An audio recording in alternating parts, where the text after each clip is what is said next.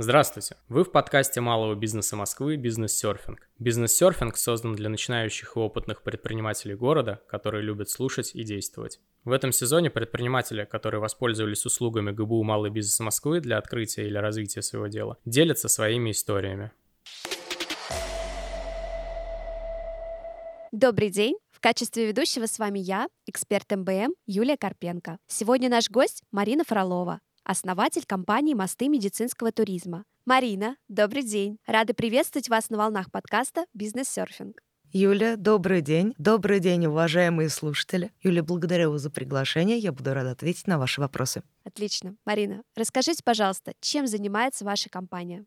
Наверное, я начну с истории. В 2021 году, в период пандемии, было зарегистрировано ООО «Мосты медицинского туризма», и уже в 2022 году было создано СМИ «Медтурбриджес. Мосты медицинского туризма» и информационный портал, который рассказывает своим читателям о межотраслевых партнерствах на рынке медицинского туризма в России и в мире. Ну и, собственно, вопрос сам по себе напрашивается, что же такое медицинский туризм и как сейчас обстоят дела с медицинским туризмом у нас в России? Медицинский туризм — это организованные поездки за границу, а иногда и в пределах страны с целью получения медицинских услуг. Как обстоят дела в нашей стране? Это очень интересный вопрос, потому что в течение долгих лет в нашей стране не использовался термин медицинский туризм. Очень много было рекламы возможности получения медицинских и оздоровительных услуг за границей. Но несколько лет назад стартовал федеральный проект развития экспорта медицинских услуг национального проекта здравоохранения. Этот федеральный проект, по сути, является государственной поддержкой для развития медицинского туризма в России. Появилась статистика, появилась информация о том, сколько пациентов ежегодно приезжают в Россию для того, чтобы получить лечение или оздоровление. В мировой практике принято выделять виды медицинского туризма. Это въездной медицинский медицинский туризм, когда иностранные пациенты приезжают в страну, в которой они получают лечение, оздоровление или реабилитацию. Это выездной медицинский туризм, когда граждане того или иного государства отправляются для получения платных медицинских услуг за границу. И это внутренний медицинский туризм, который предполагает перемещение граждан той или иной страны от региона к региону с целью того, чтобы получить ту необходимую медицинскую помощь, которую они не могут получить где-то по месту жительства. Если говорить о тех трендах, которые появились появились за последние годы в России, это прежде всего активное развитие внутреннего медицинского туризма, потому что в течение достаточно долгого времени о возможностях санаторно-курортного лечения в России забывали. Но с началом пандемии, когда границы были закрыты, очень большое количество россиян заинтересовалось в том, чтобы получать оздоровительные услуги на территории нашей страны. Марин, а как возникла идея развития в этой сфере? И почему вы решили основать собственную компанию, а не работать в найме? Несколько лет назад я работала в одном из крупнейших федеральных центров. Центр находился в структуре Министерства здравоохранения Российской Федерации. Моим функционалом был сбор информации об иностранных пациентах, которые посещали головной центр, так и его филиалы в регионах. Тогда я узнала о федеральном проекте развития экспорта медицинских услуг. Это было очень интересно. Я вспомнила про свой прошлый опыт до начала работы в медицинской отрасли. Мне приходилось работать с достаточно сложными межотраслевыми проектами. Я поняла, что что медицинский туризм — это очень важное для развития России направление. Это направление, которое помогает иностранцам иногда не только получить медицинскую помощь, но и выжить. Кроме того, это то направление, которое создает рабочие места на территории Российской Федерации и одновременно развивает всю медицинскую отрасль в нашей стране. Естественно, это было для меня интересно, но я понимала, что невозможно говорить о медицинском туризме только в контексте диалога врач-пациент, что очень важны межотраслевые партнерства на этом рынке, и они есть, и в дальнейшем они будут развиваться еще активнее. И это очень важный аспект, о котором нужно рассказывать, учитывая все те преобразования, которые мы видим в последние годы, значительные изменения практически на всех российских рынках. Для меня стало очевидным, что я хочу создать проект, в котором и пациенты, и владельцы компаний смогут получить необходимую информацию для того, чтобы и получить лечение, но одновременно найти идеи для развития своего бизнеса, а возможно и создания своего бизнеса. А какие профили медицинских услуг наиболее популярны среди иностранцев? Иностранные пациенты, которые посещают Россию с целью лечения, очень часто заинтересованы в получении медицинских услуг по следующим профилям. Прежде всего, это акушерство и гинекология, хирургия, офтальмология, санаторно-курортное лечение, травматология и ортопедия и неврология. Существует достаточно большое количество пациентов, которые год за годом приезжают в нашу страну с целью оздоровления, но также есть те, кто заинтересованы именно в получении плановой медицинской помощи однократно. Если суммировать потоки, то это миллионные потоки. Судя по последним докладам представителей Департамента международного сотрудничества и связи с общественностью Министерства здравоохранения Российской Федерации, а также руководителя координирующего центра по реализации федерального проекта развития экспорта медицинских услуг национального проекта здравоохранения, можно сделать выводы о получении целевых показателей. И действительно, ежегодно нашу страну посещают миллионы иностранцев с целью лечения. Да, большая их часть являются гражданами стран СНГ. В то же время география очень широкая, охватывает практически все страны мира, включая и США, и страны Европы, и страны Юго-Восточной Азии, и ряд других государств. Существует ли сезонный фактор в медицинском туризме?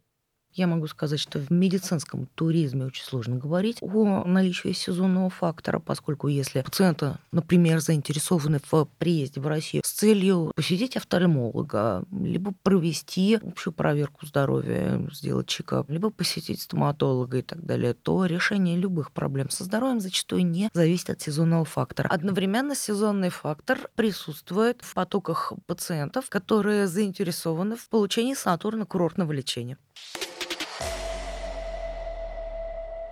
Марин, а как и когда вы впервые узнали о МБМ?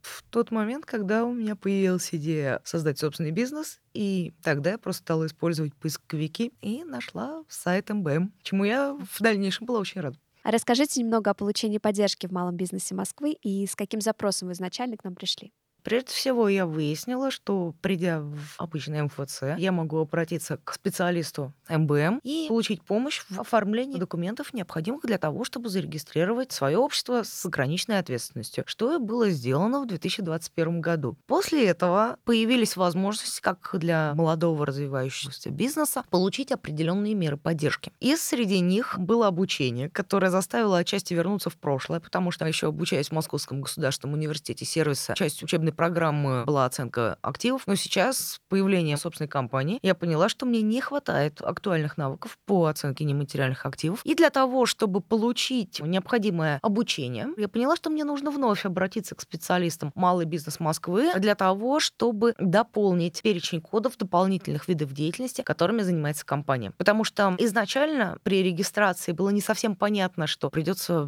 заниматься теми направлениями, которые условно можно отнести к креативным индустриям, им, создавая СМИ, я думала, что я ограничусь описанием ряда отраслей, что я буду говорить прежде всего про медицинский туризм, но я не понимала ту подноготную, что придется очень активно создавать фотографии и создавать фотографии иногда своими руками, потому что это то, чего требует российское и международное законодательство, а ему нужно следовать. Было понятно, что проблему нужно решать, что нужна информация, и что в компании происходят те процессы, опять же, о которых не слишком много знаю. И в дальнейшем уже добавив новые виды деятельности, деятельности, в чем очень хорошо помогла специалист МБМ, объяснила, каким образом это можно сделать собственноручно, используя электронную цифровую подпись. И, в общем-то, удалось решить. И понимаю, что благодаря, наверное, таким поэтапным консультациям их необходимость возникала в процессе работы компании. Я поняла, что я уже достигла тех результатов, что прежде всего появился второй логотип, который необходим для нашего СМИ. Также я поняла, что я могу не только сама продуктивнее работать, но я могу и рассказать тем представителям компании, компаний, которые связаны с рынком медицинского туризма, о том, как и они могут развивать свои компании благодаря малому бизнесу Москвы и московскому инновационному кластеру. Я считаю, что это замечательно. Это действительно помогает развивать свой бизнес в текущие очень непростые времена. Очень приятно слышать такую обратную связь. Спасибо вам. В конце каждого подкаста у нас есть блиц-опрос. Я задам вам три коротких вопроса, и вы дадите на них три коротких ответа. Поехали. Что такое бизнес в вашем понимании? Я считаю, что это деятельность, которая помимо того, что она должна приносить прибыль, то, что мы можем видеть в классических учебниках в экономике, все же хотелось бы, чтобы это то, что заставляло понимать, что твоя компания может помочь окружающим. И это очень важный момент. Если удается совместить эти два направления, то я думаю, что реальные шансы для успеха в бизнесе. Топ-3 произведения, которые вас вдохновляют на вашу деятельность. Как ни странно, создав свою компанию, я перестала читать классическую литературу. Только иногда есть время на кино, иногда это французские сериалы, но также российские фильмы с точки зрения того, каким образом создатели параллельно показывают прекрасные туристические возможности городов и регионов, в которых снималось это кино. Что еще вдохновляет? Пожалуй, все же, наверное, литература и кино вторичный. И первое, что меня вдохновляет, это люди, это коллеги по отрасли, отрасли медицинского туризма, это развивающаяся отрасль. Я вижу своих коллег, я вижу своих учителей из отрасли. Я могу сказать, что мне очень радостно, и у меня появляется больше энергии для того, чтобы продолжить работу. Здорово. Марин, последний вопрос. Откуда брать мотивацию? Семья, природа, наверное, все аспекты жизни, когда, уделяя время работе, мы понимаем, что также есть в жизни и то, что должно радовать не меньше работы. И иногда даже самая простая вечерняя прогулка на полчаса, она может немного дать переключиться, отдохнуть, придать энергии, настроить на продолжение работы. Марина, благодарим вас за интервью. С вами была эксперт МБМ Юлия Карпенко и наш сегодняшний гость Марина Фролова, основатель компании «Мосты медицинского туризма».